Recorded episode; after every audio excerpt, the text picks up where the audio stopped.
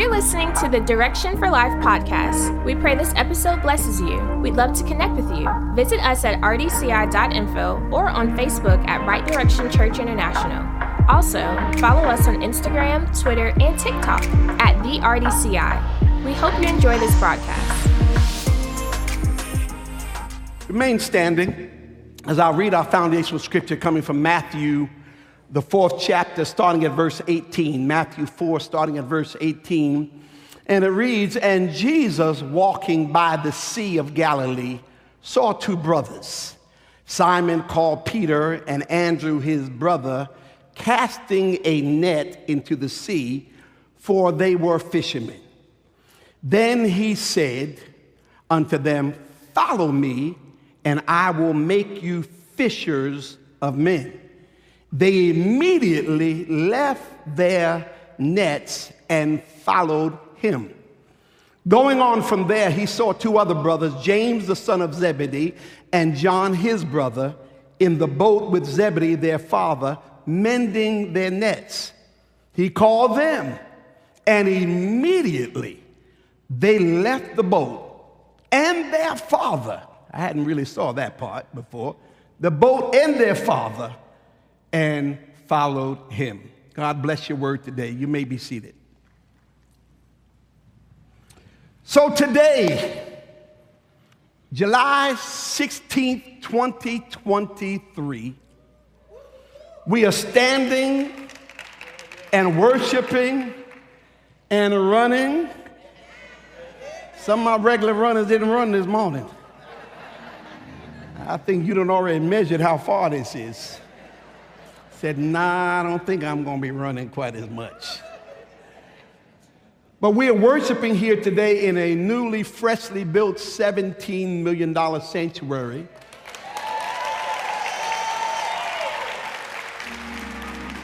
But I want you to hear this next part because God interrupted my life with his call.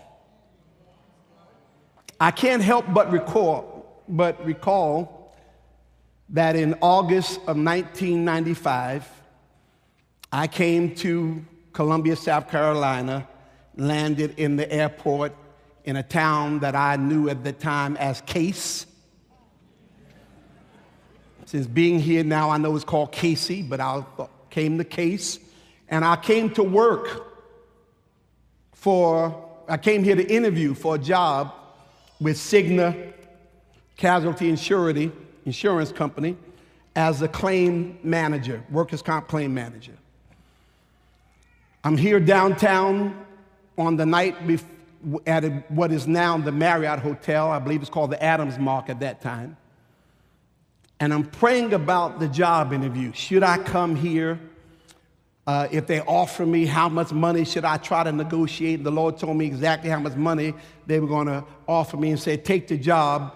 But he spoke to me that night before he even had the interview and said, I'm bringing you here not for this job. I'm bringing you here to start a church. And I told the Lord, wait, oh, oh, no, no, no, no, no. That's not the plan. First of all, I don't know nothing about case nor South Carolina.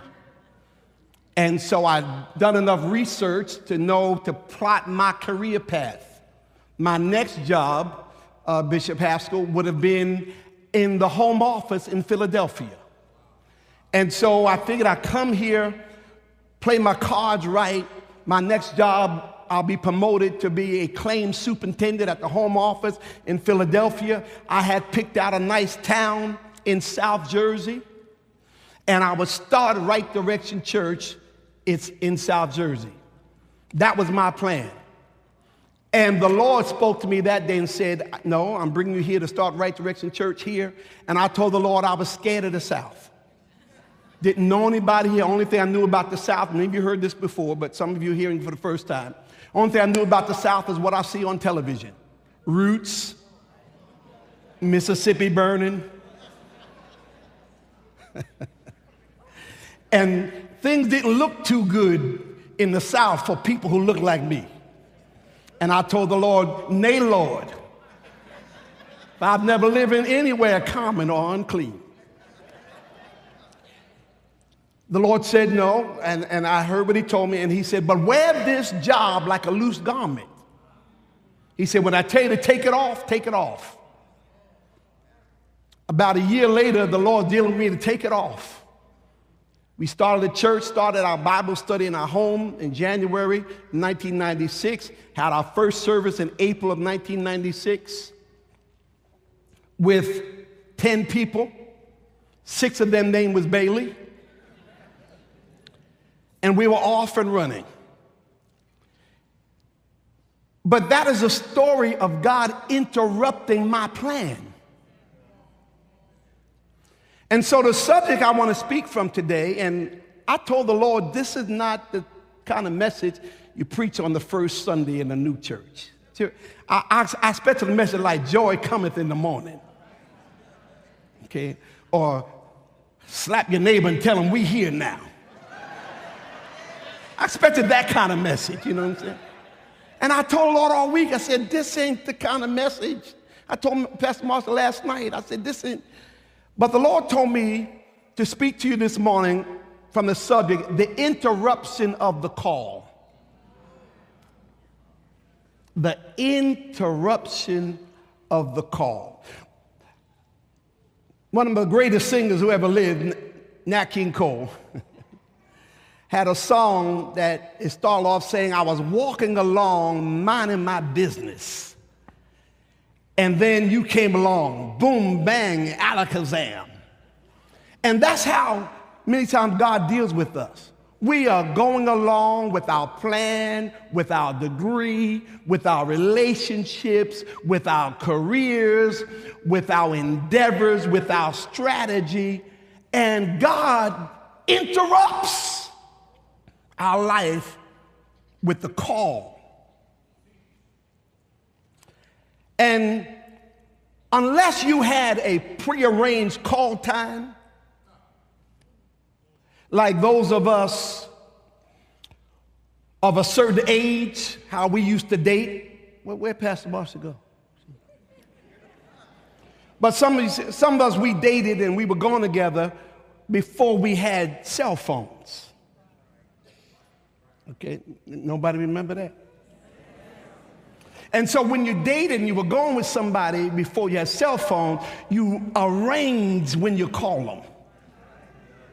I'm going to be calling you at three o'clock. And if you was really in love, you sat there and looked at the phone. and if the phone rang, you were somewhere else in the house, you would, you would tell your family, that, that's for me and you pick up the phone because you had a prearranged call. But unfortunately, y'all, God doesn't give us prearranged calls.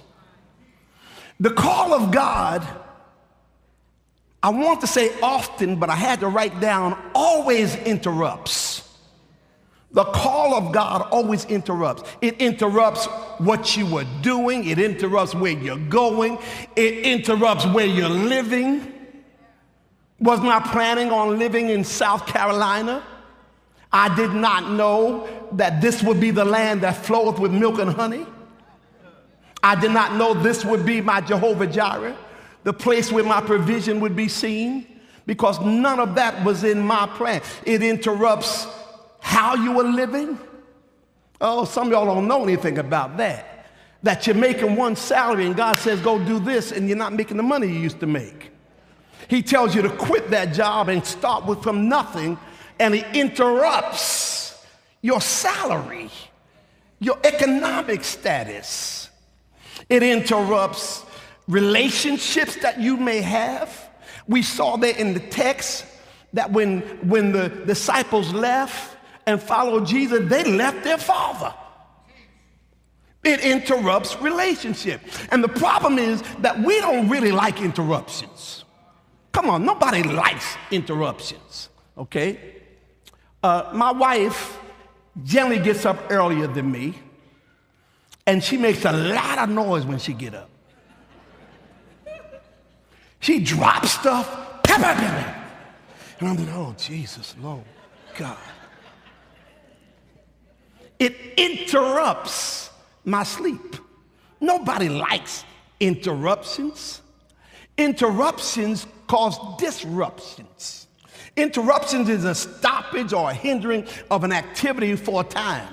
It's something that causes a stoppage or break in the continuity of things. I was going along. Y- y'all, ever, y'all ever been on, on, your way somewhere and you, you, you, you, you knew what time you had to be there and everything was going fine, and then a train comes and interrupts the flow? Or an accident from one of our wonderful South Carolina drivers who get in accidents every time it rains, interrupts your plans.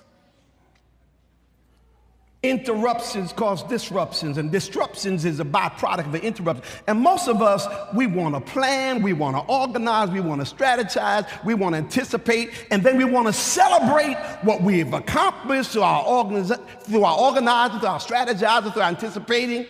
But the call of God messes all of that up. In our text, which I want to give you another version of from Luke, the same but the same story with a few more details. Luke picks up what is recorded in Matthew 4, 18 through 22. Luke picks it up in Matthew 5, in Luke 5, 1 through 11. He says, And so it was as the, as the multitude pressed to hear Jesus preach, he stood by the lake of Gennesaret and he saw two boats standing by the lake. But the fishermen were gone from the boat and they were washing their nets. Now, y'all, this means that this is early in the morning because they would fish at night before the sun would come up. So early in the morning, it's dawn, and people are out, Jesus is out, and Jesus sees these boats, and, and, but no one's in the boat. The fishermen are washing their nets, getting the seaweed out. And then he got into one of the boats. Y'all know today you get shot just by jumping in somebody's boat. You didn't get invited. He jumped in one of the boats, which happened to be Simon's, and he asked Simon, who we know later as Peter, that to go out a little from the land. And he sat down and he taught them from the boat. He used Peter's boat as a platform and as a pulpit. And when he stopped speaking or preaching, now he says to Simon, watch this. Launch out into the deep and let down your nets for a catch. You've done something for me, I want to do something for you. Isn't that just like God? I told you, anytime you sacrifice, He wants to bless you. You, you, you, you let me use your boat. I want to do something for you. Launch out and let down your nets. And Peter answered and said, Master, we have toiled. We've been working. We've been grinding all night long and we caught nothing. I know that this is a bad day for fishing, and the sun is out now. And he says, launch out into the deep, uh, but he says, nevertheless, at your word, okay, God, I will humor you. At your word, just because you said it, just I'm just gonna try to be respectful. He said, I will let down the net. What did he tell me to let out? The nets he let out the net. Can I tell you, partial disobedience is always going to cause some loss. Jesus said, let out the nets. He said, I'll, I'll, I'll, I'll let out a net. And when he had done this, he caught this great number of fish, and the net began to break. So he started losing, come on, the reason why he started losing fish, because he let out the net instead of letting out nets, he would have gotten more if he had been completely obedient. And when they had done this, they caught a great number of fish, and the nets was breaking, and he signaled to his partners. So, you know, he said, uh, Peter wasn't just, just, just some just rinky-dink, you know, uh, uh, small business owner here. This is a major fishing operation. He calls his partners to help him, and they filled both boats, even with what was lost. And the boat began to sink. I'm declaring over somebody's life a boat sinking anointing over your life. Oh, come on now. He said, I will bless you with more than you can receive, with, with, with, with, with more than enough. A boat sinking anointing. Somebody say, I receive a boat sinking grace on my life.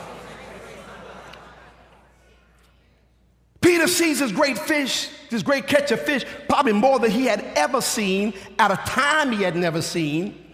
A harvest of fish like he had never even imagined, and he recognizes something supernatural has happened, and he falls down and, and gets convicted and starts repenting. Depart from me, I'm a sinful man. And verse 9 says, And he and all that were with him were astonished, shocked.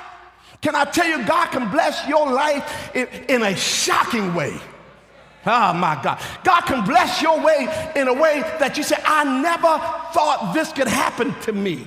I never thought this could this could be like this. I never thought my marriage could be like this. I never thought I could live like this. I never thought I could drive like this. I never thought I could have this much peace. Come on now. God can bless your life in an astonishing way.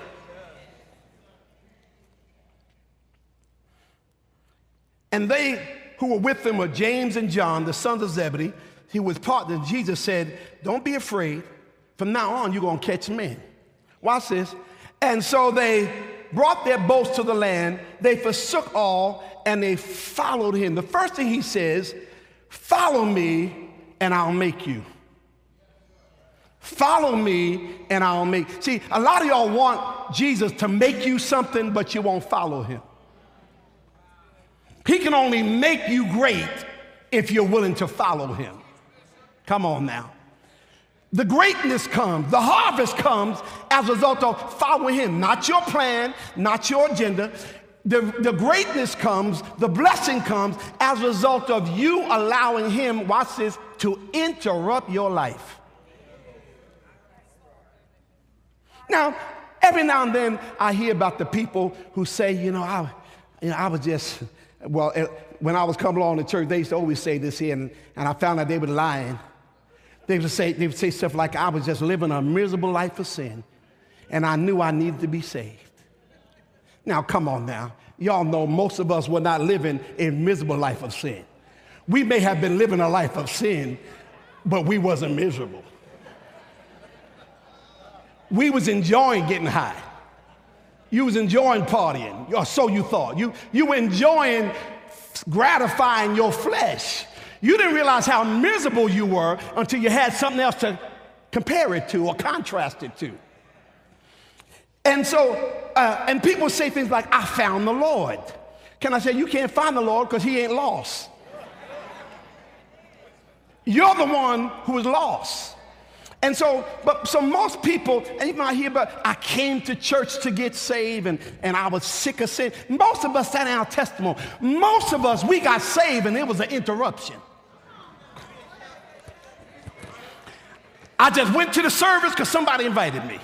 I just, I was watching this and I just went to this conference because somebody invited me. I like that preacher. I heard a good singer was going to be there. And, but, but the anointing interrupted your life. it was an interruption. How, how, how much got, us, got saved through an interruption? I'm, I'm, reminded when we were down on River Drive. Some of you heard me tell a story. I don't know what happened with Chris. Chris probably gone on now because he lived, he was living. You know, Elder Perry, you remember Chris? But there was a guy. Chris used to come around when we were down on River Drive, and Chris would come around and. Uh, and, uh, uh, and, and he would ask for some food. He, he didn't do, I'll clean up the church for you. And, and I would, and I would, uh, he would clean up and clean around outside because stuff would blow. And, uh, and I would give him something to eat or give him a few dollars. Well, one day another pastor who's still here in the city came by. He saw me talking to Chris, and he decided that he just really wanted to witness to Chris. And so he ministers to Chris and he witnesses to Chris and he asks Chris if he want to be saved. And Chris says he has this brown paper bag in his hand. Chris had a 40. For those who don't know what a 40 is, you don't need to know. He asked Chris, he said, Would you like to be saved, want to be born again? And Chris said, I'm about to drink this 40. and he said, But Jesus died for you. You need to be born again. Jesus wants to make your life better. And Chris said, Not, not this Chris. Just happened to see Chris here. and Chris says, I'm going to eat, I'm, going, I'm about to drink this 40. And he kept on, kept on. He wanted an absolute yes. Will you be saved? Do you want me to see Jesus? And he said, Yes, but after I get saved, can I drink this 40? The truth is, Chris wanted that 40 more than he wanted Jesus, and Jesus was going to interrupt his 40. Look at somebody say, Let Jesus interrupt your 40. Let Jesus interrupt your 40. The call on the disciples' lives interrupted their life. A call requires you to move. A call requires you to go from there to here and from here to there. Abraham, go to a land that I will show you.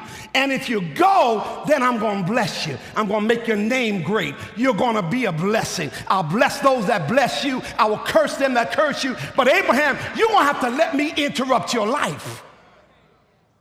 You ever think about what an interruption it is to an 80 year old man to get a word, it's time for you to move? Y'all know when folks get 80, you ain't trying to move nowhere. And not only that, he didn't tell him, I want you to move around town, I want you to go to the next town. I want you to move, but you're not gonna know where you're moving to. Just get to stepping. That is a major interruption that's going to require faith. And God often has to get our attention before we hear the call. He used, for Moses, he used a burning bush to get his attention. For Gideon, while he's hiding, shifting wheat and hiding the wheat from the Midianite, he uses an angel to come to his hiding place. For Paul, he uses a light shining from heaven and a voice saying, It's hard for you to kick, kick against the prick. I'm Jesus, whom you are persecuting. God has to get our attention, and that attention many times is an interruption.